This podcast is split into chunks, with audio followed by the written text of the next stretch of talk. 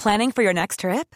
Elevate your travel style with Quince. Quince has all the jet setting essentials you'll want for your next getaway, like European linen, premium luggage options, buttery soft Italian leather bags, and so much more. And is all priced at 50 to 80% less than similar brands. Plus, Quince only works with factories that use safe and ethical manufacturing practices. Pack your bags with high-quality essentials you'll be wearing for vacations to come with Quince. Go to quince.com slash pack for free shipping and 365-day returns. From Decrypt.co, this is Matthew Aaron. Today on the show, what's our main story? Well, I'm not too sure. Is it Bitcoin going past 12,000? Is it Ethereum going past 400? Is it the huge influx of cash into DeFi? Is it Chainlink's all-time high? Is it banning WeChat and TikTok? Well, I'm just going to talk about all of them. Coming up on the Decrypt Daily. Yo, yo, what's up, everybody? Welcome to the show. Today is Monday, August 10th, 2020. And am I feeling that this actually all happened before? Prices going crazy, lots of money coming into the market, waking up in the middle of the night to check your Coinbase or your check your Coin Market Cap or CoinGecko or any other way you check your crypto prices. Has anyone else noticed that their screen time on their phone jumped like 16 20% in the past couple days? Well, I have, and my battery life is not keeping up. I mean, it's been an exciting weekend. Ethereum crossed 400, Bitcoin crossed 12,000. I'm not too sure where they're sitting at right now, but I think it's a great time to look at the crypto prices. And I'm recording this at noon Eastern Standard Time, and Bitcoin is sitting at $11,905, up 2.3% from last Friday. Ethereum at 295.27, up 2.3% from last Friday. Litecoin 5788, down 1.7% from last Friday. And I'm making an executive decision and I am swapping out Bcash for Chainlink. I'm going to tell you the Chainlink prices now. Chainlink is sitting at 1354. Can't tell you what it was last week because I wasn't paying attention, but now I am. Chainlink is in the list. And XRP at 29.4 cents, down 2.2% from last Friday. Things are heating up, things are getting exciting. Do not put down your phone. And I think it's about time for us to start including the total market cap of the entire space. The market cap of all cryptocurrencies listed on CoinMarketCap is $363.5 billion. It's going to be very fun to see how I report on that over the next couple months.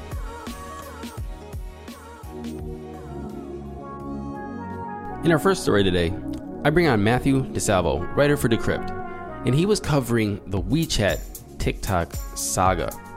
This is something that I've been thinking about and talking about for many years as I lived in China for 15 years. When I first moved to China in 2004, I was able to do everything on the internet from YouTube to Facebook. One of the biggest communication apps was the Microsoft Messenger, Skype, and slowly but surely they all fell away. They all got blocked. And eventually Chinese apps came to replace them. Where there was MSN Messenger, now there's WeChat. Where there was YouTube, now then there's QQ. Where there were music playing apps, there was QQ Music. Where there's Amazon, there's Alibaba and Taobao. So China has created its own ecosystem that basically thrives within the borders of China. So when talked about WeChat and TikTok being banned by the United States, my first idea is who cares? People in the United States don't use WeChat, but they do use TikTok. And are we really going to miss the dancing app? And if we do miss the dancing app, isn't somebody from the United States just going to make another dancing app like TikTok or an even better version or innovation of TikTok that we will start using instead? Why is it that we even care if apps are banned? Is it more about freedom, liberty, the freedom to choose, free market, business, entrepreneurship? Moving into 2021 and beyond, these are huge questions that we have to ask and answer. What does the internet mean to us and how does it work? We can't ignore the fact that China is collecting data on all its citizens, which you're in China, you can do what you want. But it's also collecting data on people around the globe. Even if we turned off TikTok or WeChat, or if we ban Huawei from making 5G or laying internet fiber optic cables across the ocean, what prevents them from just doing a Russia and building their infrastructure or their companies in countries that do not have a ban? Just create a shell company in France, the UK, in Germany, or anywhere else. How is this ban going to impact the future? The future of business, free trade, the freedom of choice and how we look at the internet. Well, let's talk to Matthew really quick to talk about this story and just see what's going on. Matthew, welcome back to the show. Thanks for having me back on. Absolutely. One of the biggest things that we're everybody's talking about right now is Trump's ban of WeChat and TikTok. Before we get into the ban itself, I want you to please let me know what is WeChat and TikTok. Yeah, so TikTok is uh, one of the most popular, I think, social media platforms right now. Um, it sort of exploded during uh, the coronavirus. It allows you to make sort of small uh, fun videos, mini videos, um, and the company that owns it is basically uh, based in China.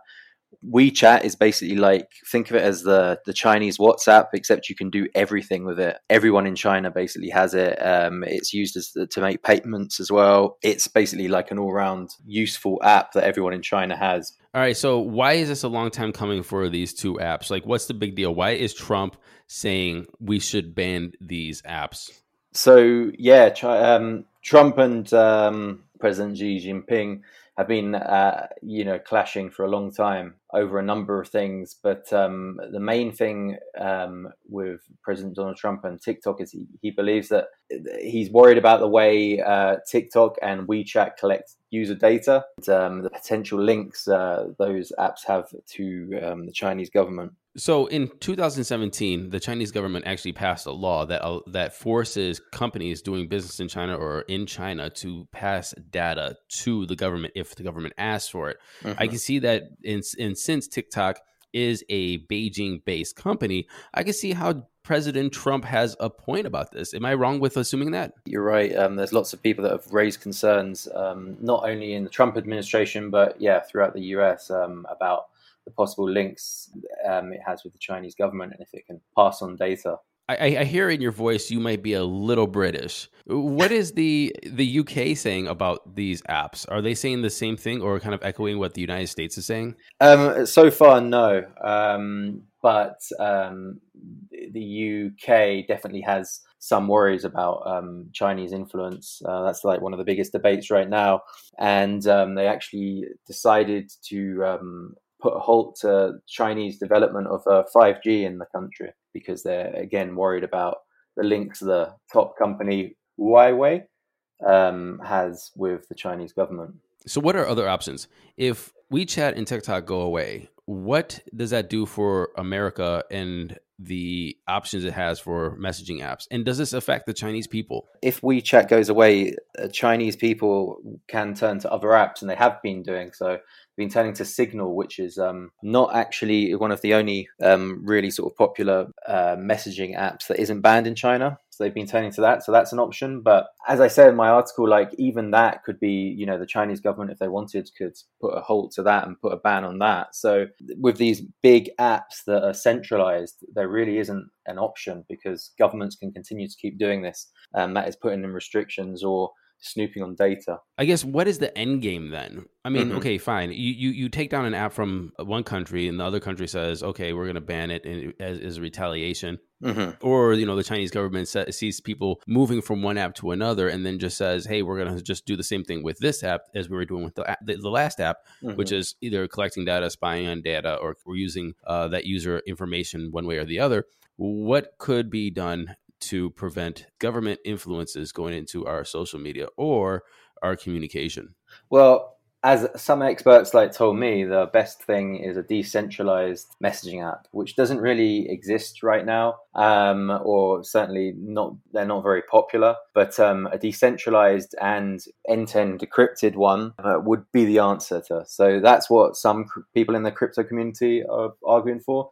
But I think we're a long way off um, one of those apps truly taking off and being really popular. In your opinion, what do you think it would need for one of those apps to take off and be popular? Just have to see it uh, its popularity surge in a country like China or a country where, like Venezuela, for example, um, basically a, a um, authoritarian state, and I think that would spread the word, and then people would uh, trust an app like that.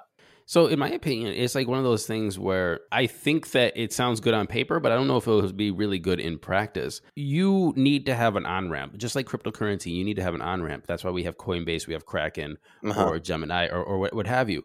And we need the, that user interface to be as simple as possible to onboard as many people as possible. Uh-huh. If the Chinese government or the American government can control the app stores or control ways that apps are downloaded, and no matter if the app is decentralized or not, if uh, the people or the masses cannot get their hands on it through just a, a very simple means, yeah. means where the masses understand, then the app is is is useless. Yeah, exactly. Obviously, Signal and um, Telegram and all those encrypted apps can be downloaded off like the Apple Store or Google Play Store. But if yeah, if the government restricts that, then there's no. It's going to be difficult to get your hands on that app and maybe you can help me fill in this blank. I don't know if you you know either. Is there any sort of decentralized app store that allows people to place their apps on there that cannot be taken down? Um, not that I've heard of, but um, yeah, that sounds like a good idea. Right on, right on. Well, if anybody is listening, please let me know if there is a decentralized app store that works like the Apple App Store or Google Play Store, just as simple and seamless that we can download apps without the worry of a government coming in and taking down our favorite apps. Matthew, I appreciate you coming on and chatting this with me. Thanks for having me on, Matthew. The conversation of how we deal with our data and the internet has so many different layers to it from international relations to homeland security to entrepreneurship, innovation, free trade, and a free market. What does it mean in all of these different contexts?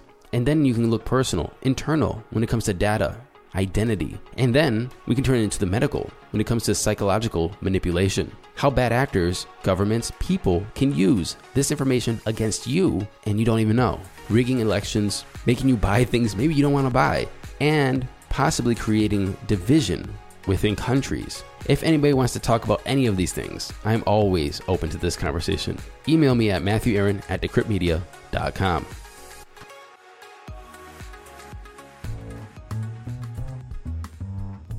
Chainlink is on a tear. Yesterday, on the 9th, it hit its all time high of $14.37.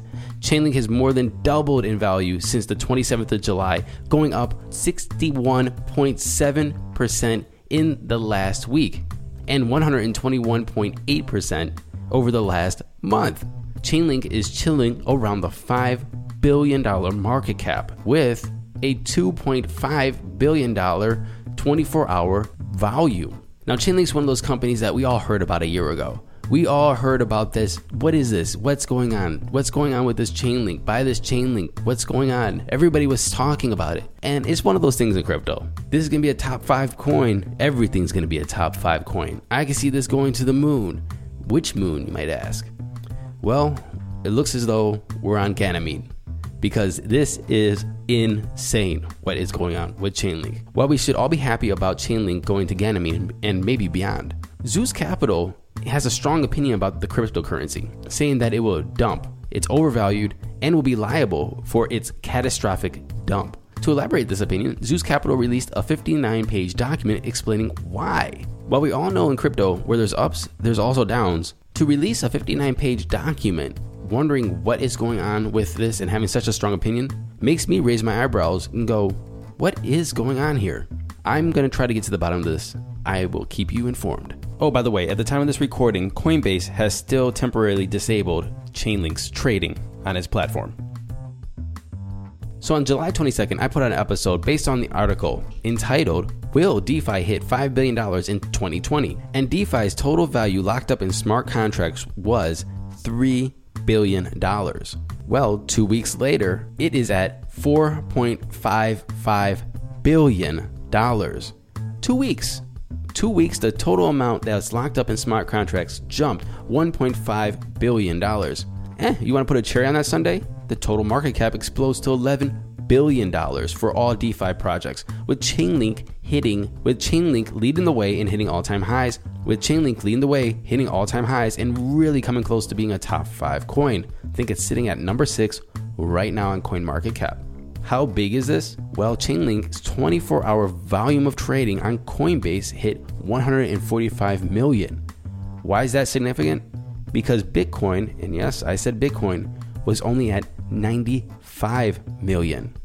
Now, while this is exciting, we're gonna have to wait and see how this turns out. Remember 2017 ICO crash? Is DeFi primed and ripe for an ICO like crash? Or is this market cap sustainable? Is it reflective? We're gonna have to wait and see. But some are calling for a major dump of market cap. Good old faithful Bitcoin smashed up to its all time high in 2020 at $12,046 earlier today. It has recently dropped below $12,000, but this is a very bullish price movement. Its last all time high was in June 2019 at $13,800.